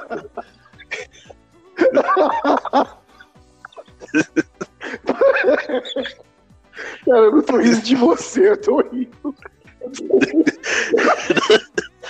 Eu tô rindo. Que maré, cara, que Puta que fase. pariu. Cacete, cara. Meu Deus, você, você me lembra aquele. Per... O cara quase morre. de- Depois, o cara quase morre na novela das sete. Depois da novela das nove, o cara pega uma cachumba. Mano. Puta que pariu. Você me lembra aquele personagem do South Park, velho. Tudo, dá- tudo quanto é merda. Isso, Kenny, é, eu pensei nele Puta agora que também. pariu. É, eu tô aqui chorando de rir, cara. Então, aí teve o, tinha o glorioso Sassamutema, né, cara? Que ele é. E a, e a gloriosa Cara, também, a professora lá, cara. Meu Deus, meu Deus. Maite Né? Proença. Clotilde. É, não, e a Maite Sim, Proença. A Maite também. Proença, Tá, ela é, tava no auge, tava, auge, tava. cara. Impressionante. Impressionante. Eu acho que o Sassá acabou tentando levar pra vida real. Pois é, teve, A, a sua. Ele, ele, te- É. ele deu uma. Ele deu, salvo engano, o Lima, o Lima Duarte chegou a, a dar uma, uma, uma declaração sobre o Sassamutema, né? Que chegou uma hora que ele meio que. Tipo. Ele meio que pediu as bolas, assim, agora. Você imagina, Também não é pra menos, né, meu? Porra, é lógico, aquele puta olho de gato, velho, que a, que a É, Maite Proença tem, cara, você é louco, né? Era belíssima, beleza natural. Né? A gente tá falando de um tempo que a mulher tinha uma beleza natural, cara. Não era, o- não era essa beleza. exatamente, não, não-? Não era esse totalmente montado, esse laboratório machista, que horror. É, é, então, mas é, mas é verdade. É, pode me xingar. Seve- Lembra do deputado Severo Toledo, que era o Francisco? Então, o Francisco Cuoco que interpretava ele mesmo em todas as novelas, né? É. Ah, ah, veja bem, ah, ali está. ah, Ai, cacete. É, ele, é, ele era. é, é, a chave. Tem até uma piada, cara, do, do- que o Beto Ora, aquele imitador lá, esse cara puta, ele fazia umas imitações espetaculares, Não, né? não. E aí, uma vez ele foi no programa do Jô, né? E ele fez uma imita- uma imitação do Francisco Cuoco, né? E aí ele pegou, falou, cena de ação, né? Francisco Cuoco fazendo uma cena de ação. Escola Francisco ah, Cuoco. Ah, a, a, a chave da porta está com ele. Agora, Francisco Cuoco fazendo uma cena de humor, né? Uma cena de comédia. Ah, ah, a, a chave da porta ah, está com ele. E era sempre a mesma coisa. Pior que é, cara. Mas, ó, por incrível que pareça, assim. Mas ele era um bom Não, ator. era um bom ator. Outro cara que sempre inter- interpreta ele mesmo em todas as novelas. Posso estar enganado, mas eu não tô falando assim em tom de crítica. É porque chegou uma hora, quando eu, quando eu cresci, porque quando eu era moleque eu não percebia isso. Eu, né, eu assistia mais novela por causa da minha mãe e tal. Cara, depois que eu cresci, que eu falei, porra, mas o cara é ele mesmo em todas as novelas. É o Lima Duarte, velho. O Lima Duarte. Sim, sim, sim, sim. Inacreditável. José Maier, o José Maier também, cara, é outro cara que. Grande José Porra, estamos com você. É, grande Zé Maier. José Maier vive. José Maier. José Maier vive. José Maier. Punhos foi- pro alto aí, José Maier vive. José Maier. Vamos levantar essa hashtag pra ver se a gente não é linchado. Vamos. Vamos. Eu quero, eu quero, viu? Não, ele era, ele era o, ele era o cara, né? Ele era o pegador das É. novelas, né, cara? Impressionante. Sim. E aí, cara, sabe É, agora? Então, eu olhando assim, é, né, pro Sassamutema, que era o, o personagem do Lima Duarte, né? O principal, junto com a, a Maite Proença, assim, tinha o Juca Pirama, né? Que era o Luiz Gustavo. Pirama, é, que fazia um radialista, agitador É. e tal. Que, que é assassinado, e aí Sim. por isso que o Sassá é acusado, Sim, né? Acho que sim. foi ele que matou. E aí o Sassamutema, ele, ele se torna... Ele era um cara iletrado, ele era um matuto, ele era um, né, o retrato do Brasil caboclo, né? E... é, não, é, não, mas é, cara, e é uma coisa bonita, Mas é, é, é engraçado, mas é. é interessante. Então, e aí ele, se, ele, ele, é, ele é alfabetizado depois de maduro, ele se torna um político, por isso que o, né, o mote da novela, o nome do filme é Salvador da Pátria e tal. É, eu ia. Ah, sim, quando eu olhava o, o- Eu me lembro que quando eu era moleque, eu olhava, e foi bem naquela época que as coisas aconteceram. é, eu olhava pro Sassamutema, que era o personagem do, do, do- do Lima, e eu lembrava, cara, do. Do seringueiro lá, do. do Chico Mendes. Chico Mendes, cara, que era. Era tipo. Só faltava Era, era muito parecido. muito parecido, aquela taturana na, na, na cara. Que até hoje ele Até cultiva. hoje ele cultiva, mas naquela época era uma coisa. A Era. taturana do, do, do- Lima Duarte era um negócio digno de E a sua orelha também. com aquela orelha é, Orelha parecia, um, parecia uma colcha, cara. Uma colcha acústica, velho.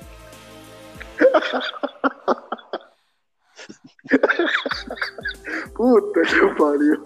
Eu tô, eu tô visualizando o Lima Duarte aqui agora. Jesus amado. Ouvia tudo, cara. Eu ouvi Esse ouvia tudo.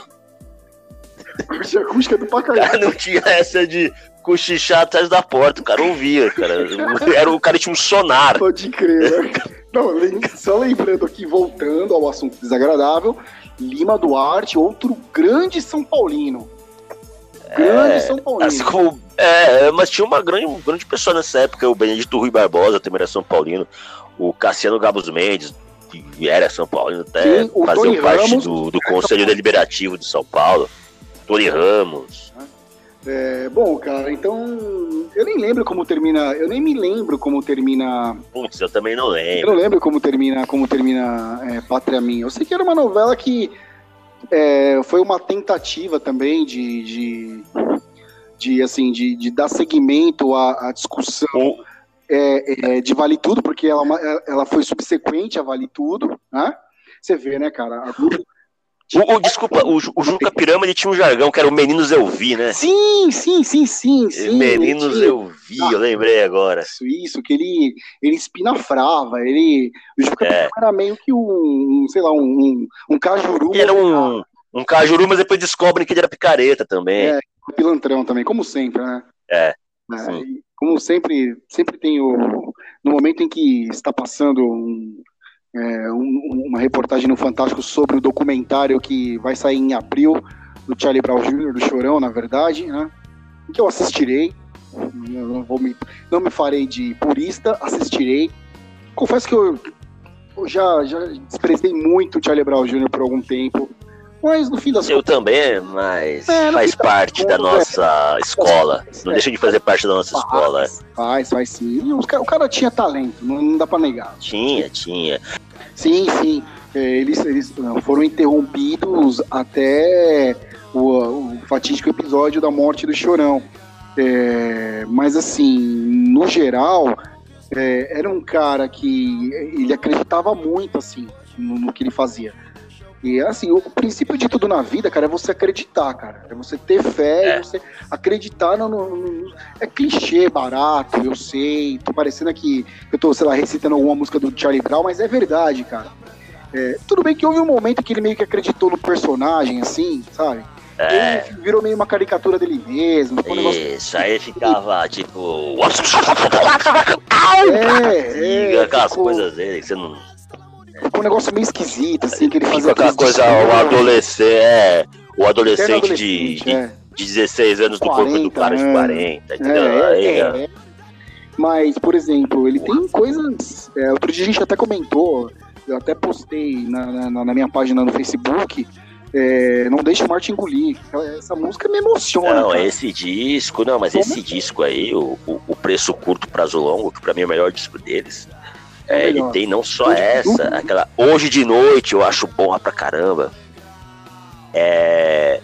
Confisco. Se bem que Confisco eu acho que já é do. É, É do é primeiro. Com os Tubarões. É- não, é do Nadando com os Tubarões, eu acho. Tubarões? É, que é o terceiro, que vem depois. O, O primeiro. Pô, o primeiro é muito bom. O primeiro, o primeiro realmente. É porque o primeiro ele tem a coparticipação do Tadeu Tatola, Sim, que era um sim, grande sim, produtor. Era amigo É, é, dele. não-. É, não deixou só nas mãos do Bonadil, do, do enlatador oficial da música brasileira, né? Meu Deus do céu. Bonadinho, que é responsável por Ruge, É, ele fazia de tudo, né? O que, né? o que pintar, o que desse pra enlatar, ele enlatava. Ruge, tinha aquela, aquela boy band masculina também que ele lançou na mesma época. Como é que era o nome? Que eu agora esqueci. Nossa, Tinha o Ruge. KLB, Não, mas É, tinha Twister. lá. Twister, era o Twister, Twister também, que era um negócio constrangedor. coisa. Não, era constrangedor, era constrangedor. Vamos voltar a falar de novela que tá mais legal. Gão da massa, Sassá Montema. Só pra fechar. Montema. É, bom, vamos lá então. Deixa eu ver aqui. Tava na minha lista. Tieta do Agreste. E é, seria a próxima agora também que eu ia entrar, É. Tieta. Essa eu já me lembro um pouco mais. Essa eu já tenho- mais Tieta eu já tenho muito mais clareza. É. É, Tieta já tenho muito mais clareza. Tem uma, sei lá, uma. uma é, como é que é o nome dela? Eu esqueci da da atriz principal. Bete Faria. Beth, é grande Beth Faria, exatamente. É, Já tem Beth Faria também aí no, né? Playmate. Exato, Beth Faria, pô, Beth Faria, pelo amor de Deus, né? Tava ali É. no auge também. Só que destoa um pouco do livro. Do livro Sim, muito, muito, muito do Jorge Amado, né? Muito. Porque é, destoa demais, assim. É, mas não deixa de ser um clássico. Você vê, três novelas na sequência.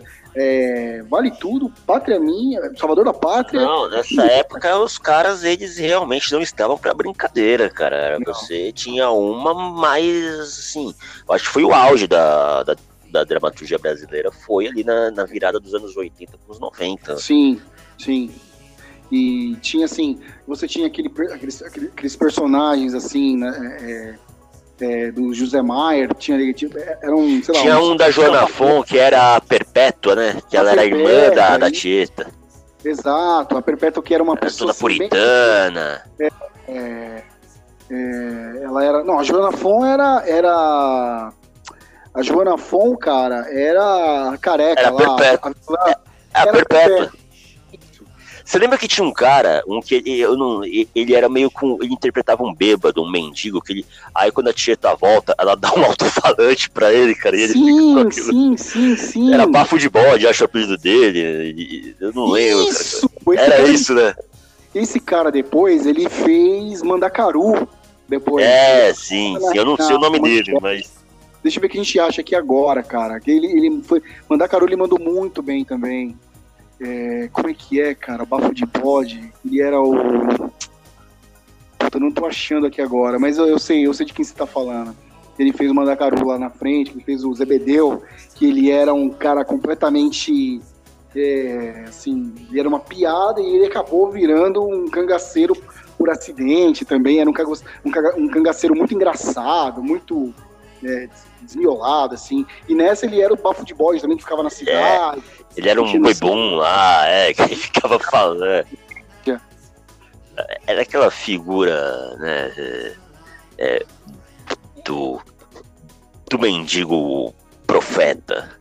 É, o mendigo, é mas, tipo o mendigo da cidade do interior, né? É, E aí você tinha também aquele episódio, aquele episódio não, você tinha também aquele personagem do Paulo Betti, que era o cara que, que ele, tipo, ele, ele, ele tinha uma mulher bem, é, é, como é que se diz? É uma, uma Amélia, né? Então, tipo assim, é. ele, ele, ele ia para São Paulo, São Paulo, como ele falava, que eu me lembro muito bem disso, ia para São Paulo, e tipo assim, quando ele voltava para Santana do Agreste, ele dava assim, os roupas, os melhores presentes, sei lá, pra amante, sei lá pra quem, uma gostosa, e pra mulher dele, que era Elisa, que ele, e era um negócio muito engraçado, que ele falava assim, ela falava, Cara, Elisa! Era muito engraçado. eu lembro. Dava panela, dava panela, dava um. Puta, dava um. Era, era muito legal, cara. Era muito da hora. É, você lembra que tinha também, cara, em Tieta, a mulher de branco, Não, a- apavorava? era, é, é, eu- tô eu confundi Mulher de Branco com o Jorge Tadeu lá, que era o personagem do Fábio Júnior em Esse Renascer. vai falar ainda, esse a gente vai falar. É, Não, esse a gente vai chegar lá ainda. É, é, Jorge Tadeu é pedra sobre pedra, mano. Renascer. É, Pedra sobre Pedra, Renascer é outra coisa, era do Antônio Fagundes, É. né? Confundi. Tinha mulher de branco, cara, que ela aparecia, assim, era uma assombração, É, que os caras ficavam que com medo. seduzia os caras lá, é. Sim, sim, sim.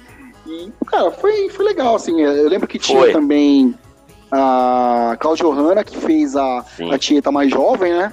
É. Que aí é, se envolveu lá com um cara lá, um, um figurão, e aí, tipo, sei lá, virou uma desonra pra família, o pai dela expulsou É. ela de casa e tal. Sim. Foi E o, o pai dela que era aquele. Era, era aquele ator lá, cara, que ele, ele, ele tinha. Ele tinha cara de, de, de, de reaça, mas esse reaça cangaceiro mesmo, cara. Que era o José. Era Sebastião. Puta, esqueci o nome dele. Vasconcelos. Isso é. É, Era- ele, fez Mulheres de Areia também. Isso, é. Também, que ele é, o, ele é o avô da Maria de Fátima em Vale Tudo. É. Sim. Então, aí a gente vai falar aqui de uma outra. Rainha da Sucata, cara. Sim. que, que foi de 90, né? É, e o, e eu me lembro, cara, dessa novela, que o Antônio Fagundes, mano, ele, ele interpretava um gago, Um gago. Caio Chimansky, que ele tinha lá uma tanda, mano. Tipo, os caras. Ele era um professor. É, ele é professor, desculpa. Não, é. professor. Ele era um professor, é. Mas ele era, um- ele, era um cara- ele era um gago. Falei, olha o papel que os caras dão pro Antônio Fagundes, mano. Pô, mas era muito engraçado. Não, era tipo, engraçado, um era engraçado. Com a, com a Cláudia Raia, os dois tinham pares. Fazia par romântico, ele e a Cláudia Não, Raia. acho que era a. Com a Marisa Hort. Isso, a Nissinha, que ela era Nissinha. E ele se envolvia com a, com a Cláudia Raia depois. É, né? é. Dois, era bem engraçado.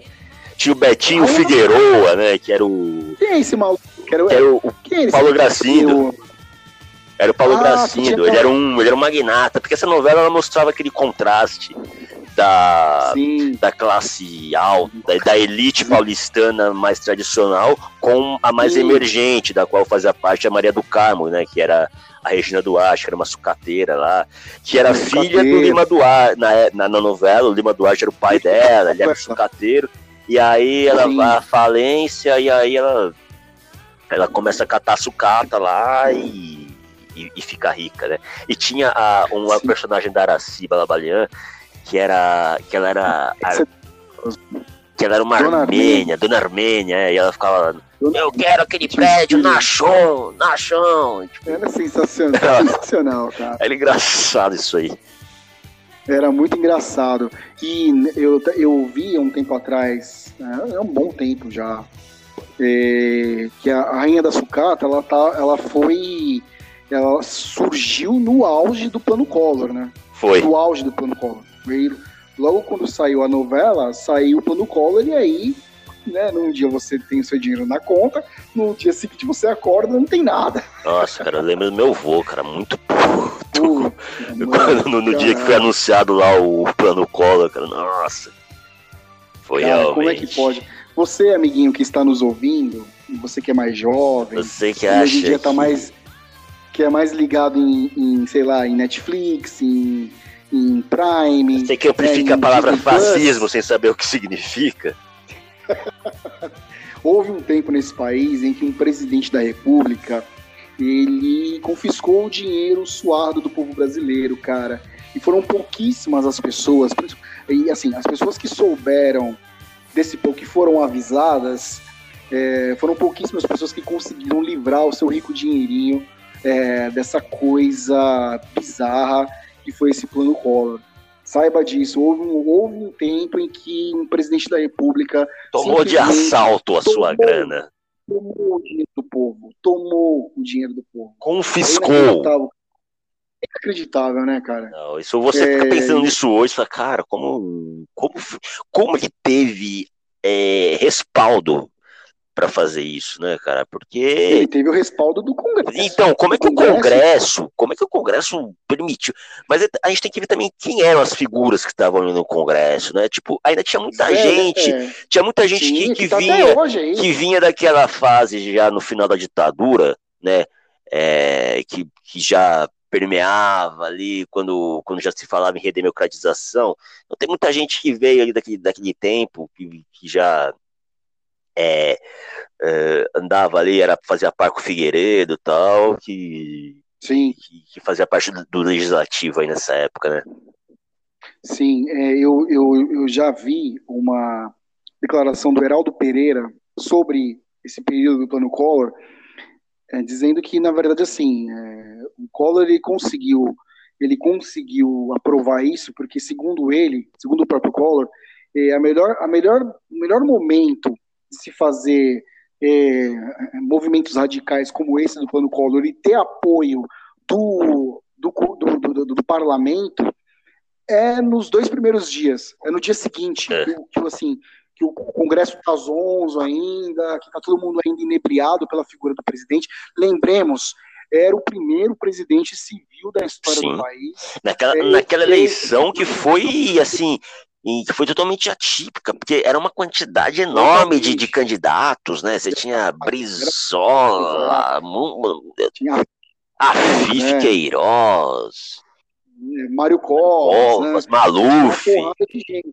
Maluf, né? Então, era aquela figura do Collor que tinha vencido o Lula na, é, na- naquele embate controverso, que teve interferência direta da Rede Globo, né? É, e aí, assim, de um dia para noite as pessoas acordam e não tem mais o dinheiro. E, cara, quem, quem puder assistir, um dia a gente vai fazer um programa a- a- acerca desse período nefasto do país. Assistam no YouTube, tem diversos vídeos sobre isso. É, assistam a participação da Zélia Cardoso de Mello, que era a então ministra da Economia e que foi o cérebro. o cérebro louco por trás dessa, dessa loucura, né? É, assistam ela no Bom Dia Brasil, de manhã, na Globo, na época, logo após o anúncio do plano, tentando explicar para Lilian Vitfib o plano. O plano, o plano é o plano. O plano é não ter plano. plano nenhum. entendeu? O plano é não ter plano. E é uma coisa constrangedora. É uma página negra da história do país. Muitas pessoas se suicidaram. É, sim. nessa sim, época. Foi, foi feio, né? Pô, eu me lembro que foi uma coisa complicada. E isso se vê na, na, assim, na produção cultural, né? Porque Rainha da Sucata teve que ser reescrita na época, e aí, para poder, por exemplo, tem um trecho. é, Silvio de Abreu, né? que- Primeira novela das oito escrita pelo Silvio de Abreu. Exatamente, grande paulistano. É, que ele teve assim, o Silvio, o Silvio de Abreu, ele teve que assim, o choque foi tão grande, o choque do, do momento em que o Brasil vivia foi tão grande assim, o que o Fernando Collor fez foi tão traumático que ele teve que incluir, ah, ele teve que incluir assim o momento que o país vivia na novela. Então, um uma das preocupações dele, que ele teve que reescrever, foi explicar, por exemplo, como foi que a Maria, de, a Maria do Carmo eh, conseguiu se reerguer, sendo que era um período que estava todo mundo quebrado. Fudido. E aí, é, parece que. É, todo mundo ferrado. E aí, assim, ela, ela tem uma cena que ela fala lá, que é na reunião, que ela investe na casa de shows, né? Que era a sucata, É. né? Que era a casa de shows dela, e que ela consegue se reerguer e tal. E, enfim, é, foi um grande sucesso também essa novela. Mas, cara, nós estamos chegando a um minuto, a uma hora e trinta e quatro, só pra gente. Tem coisa aqui ainda, velho. É, estamos chegando Eu tenho, no. eu tenho coisa. Vamos lá, Vamos lá. Tem. vamos lá, vamos lá. Então, aí eu falei, aí eu Tá- falei tá- da tá- Renascer, tá legal né? Tá demais. legal. Eu falei da Renascer, que tinha lá o, o Antônio Fagundes, né? O Marcos Palmeira, Adriano Esteves, que ele era o José Inocêncio. E eu me lembro Sim. logo da primeira, das primeiras cenas que ele é. Os caras arrancam a pele dele, né, meu? E ele, e ele fica pendurado lá. É, assim, eu tinha. eu- tudo bem, nosso tempo é curto, porque eu ia falar de Vamp, O Dono do Mundo e Pedra sobre Pedra, que é as duas de 91, né? Vamp é, de, é da novela das sete, e Dono do Mundo é aquela novela das oito que, é, que, assim, começou bem, quase foi pro limbo e o Gilberto Braga conseguiu recuperar a novela.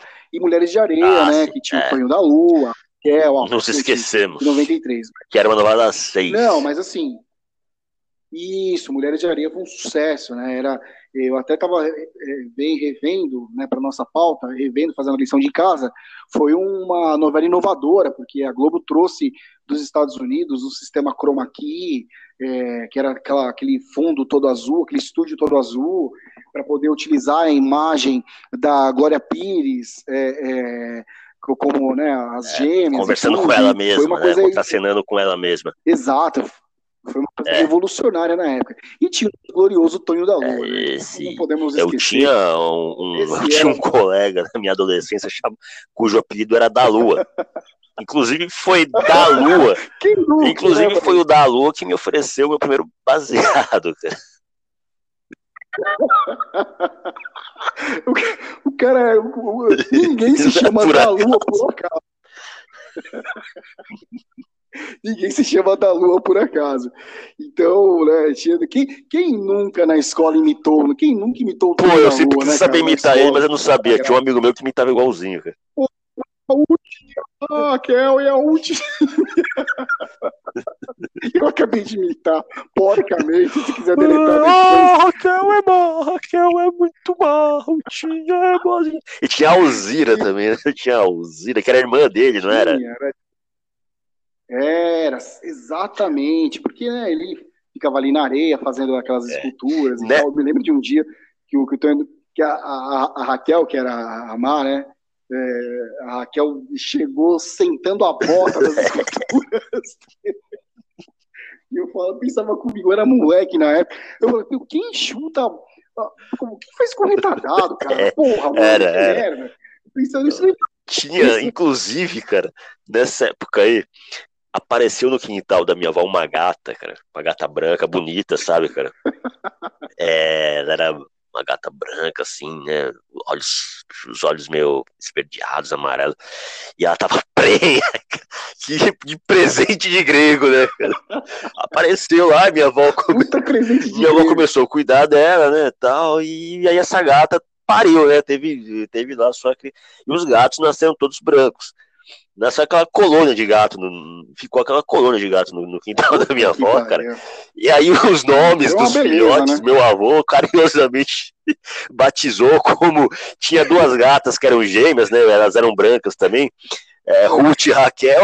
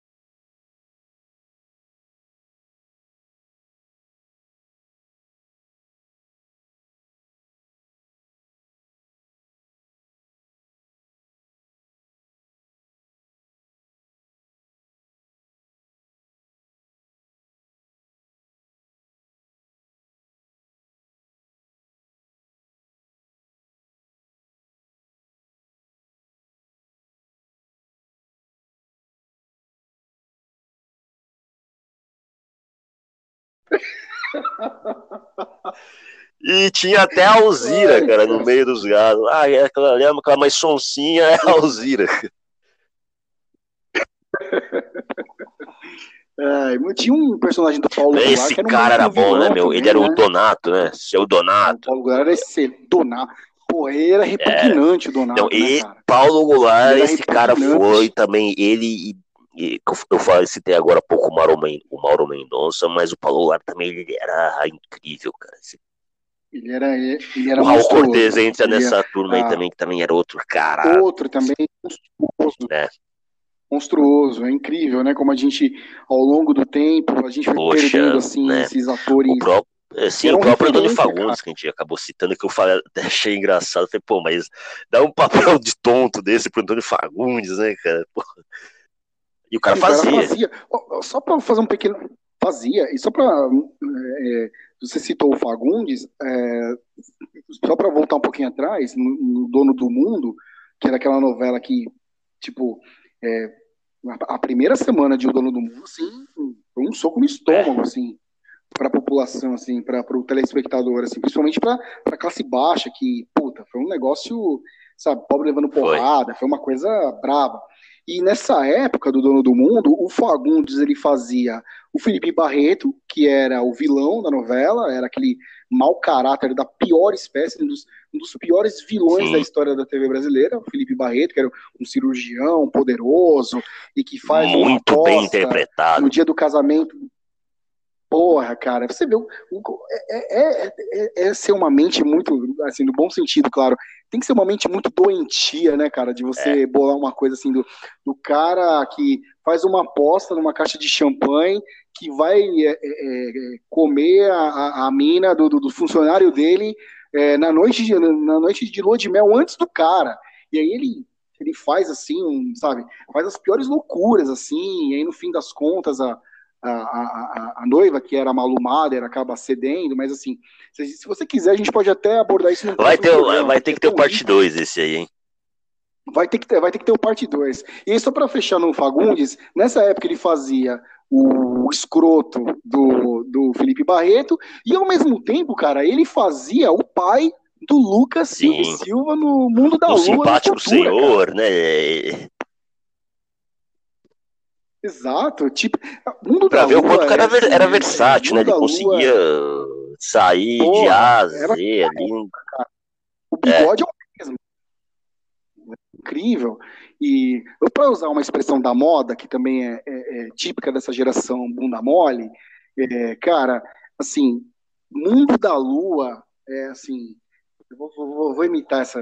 Eu fico com o coração tão quentinho quando eu lembro de Mundo da Lua, sabe? Porque era muito legal. Quem chegou a assistir Sim. na cultura, era muito bacana o Mundo da Lua. Eu queria ser como o Lucas, cara. Lucas Silva e Silva, que tinha Tinha um televisão gravador. quarto, gravador, tinha E, videogame. e o avô dele era o sabe? Gianfrancesco Guarnieri também, que era outro grande. monstro. Eu achava aquela irmã do Lucas uma uma chata, lembrava minha irmã. É, Chatice, cara. E eu queria ter a vida do Lucas. Silva Silva hoje fala de É, futebol mas na ESPN Brasil.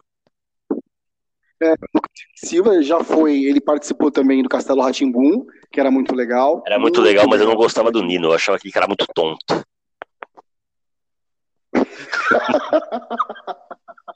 O Nino era chato uma pra caralho. cacete também, velho. Puta, o Nino era muito chato, cara. Era muito chato. Mas é, tinha Tinha, outras coisas tinha. legais ali. Tinha a Celeste. O Flap e o, o, o Flap e o Zap lá, o, o, sapato que fala. Sim.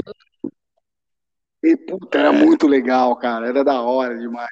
Tinha a Tinha. Morgana, que era a tia Sim. do Nino, né? Tinha aquela É, grávida também. Adelaide, isso, exatamente. Você lembra do. Tinha o tio Que era o do- Sérgio Mambert, né? Era o, eu não lembro o, personagem. Sim, Era Dr. Vitor. Dr. é. Vitor. Tinha o cara do, do Isso. Jamaica lá, que entregava pizza. Como é que era? É, o Bongô. Bongô. Era o Bongô, cara. Era o Bongô. Ai, eu de blackface. Ai, de... De que que eu tava de blackface? O cara era negro também, velho. Mas a produção, a, a, a, pro- negro- pra época, a produção do Castelo Ratimbum era uma coisa incrível, cara. Aquele, o Cal Impecável. Hamburger, ele é um baita do, do, do- do diretor, né, cara? Impecável. Impecável, impecável. É, o Castelo É. Ratimbum era impecável. E aí, cara, bom, vamos então só pra encerrar. A gente tem quanto tempo Olha, é, eu diria que a gente não tem mais tempo, cara. É, a gente pode encerrar e aí a gente começa de Fechou. renascer, se você quiser. Tem Pedra próxima Sem Pé, vítima, tem de 92, 4x4, tem muito. É, isso aí É, vai vir ainda. Vai vir, a vai viagem. viagem, coração da cara. Rei do Gado. Ricardo Mack com Igor amo Dara. A única fala dele na novela inteira foi essa. E foi execrado pela imprensa na época.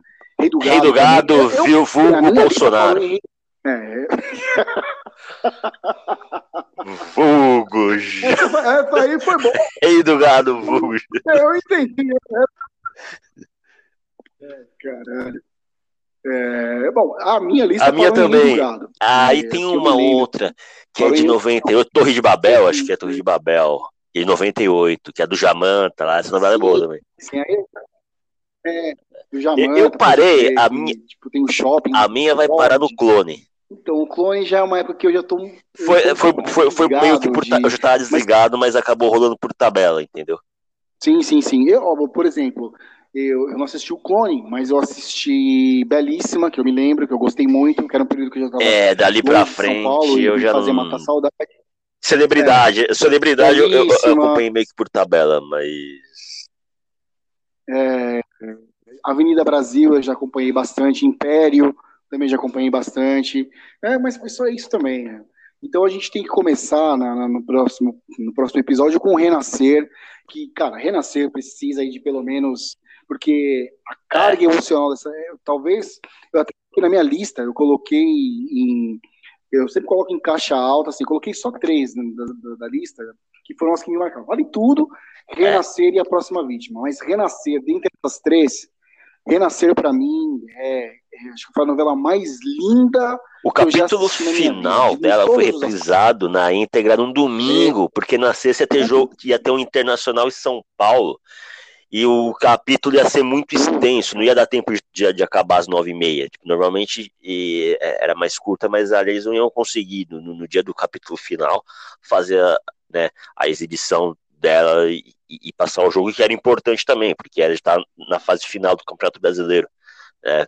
O São Paulo eliminou o Internacional e pegou o Palmeiras no- na, na semifinal e tomou aquela trauletada lá antes de ir pro Japão. É, trauletada, mas É, São Paulo já tava tava com a cabeça campeonato, já. Então, amigo, houve um tempo, amiguinho São Paulino, que tem o King como ídolo. Houve um tempo que o São Paulo ganhava tudo no ano. São A Paulo ponto de desprezar um campeonato que ele poderia ganhar se quisesse. Exato, exatamente. Então a gente começa, então, Fechou. então a gente começa com o Demorou. Renascer na próxima? Beleza, então. Estaremos É aqui isso de volta. Gente, obrigado. Exatamente. Obrigado mais uma vez pela paciência, é, pela oportunidade aí de a gente falar nossas groselhas aqui. E no próximo episódio estaremos aqui firmes e fortes. Eu, o homem que fala como se não houvesse amanhã, e Juliano Garcia, nosso companheiro de jornada. E é isso aí. Usem máscara. Beleza?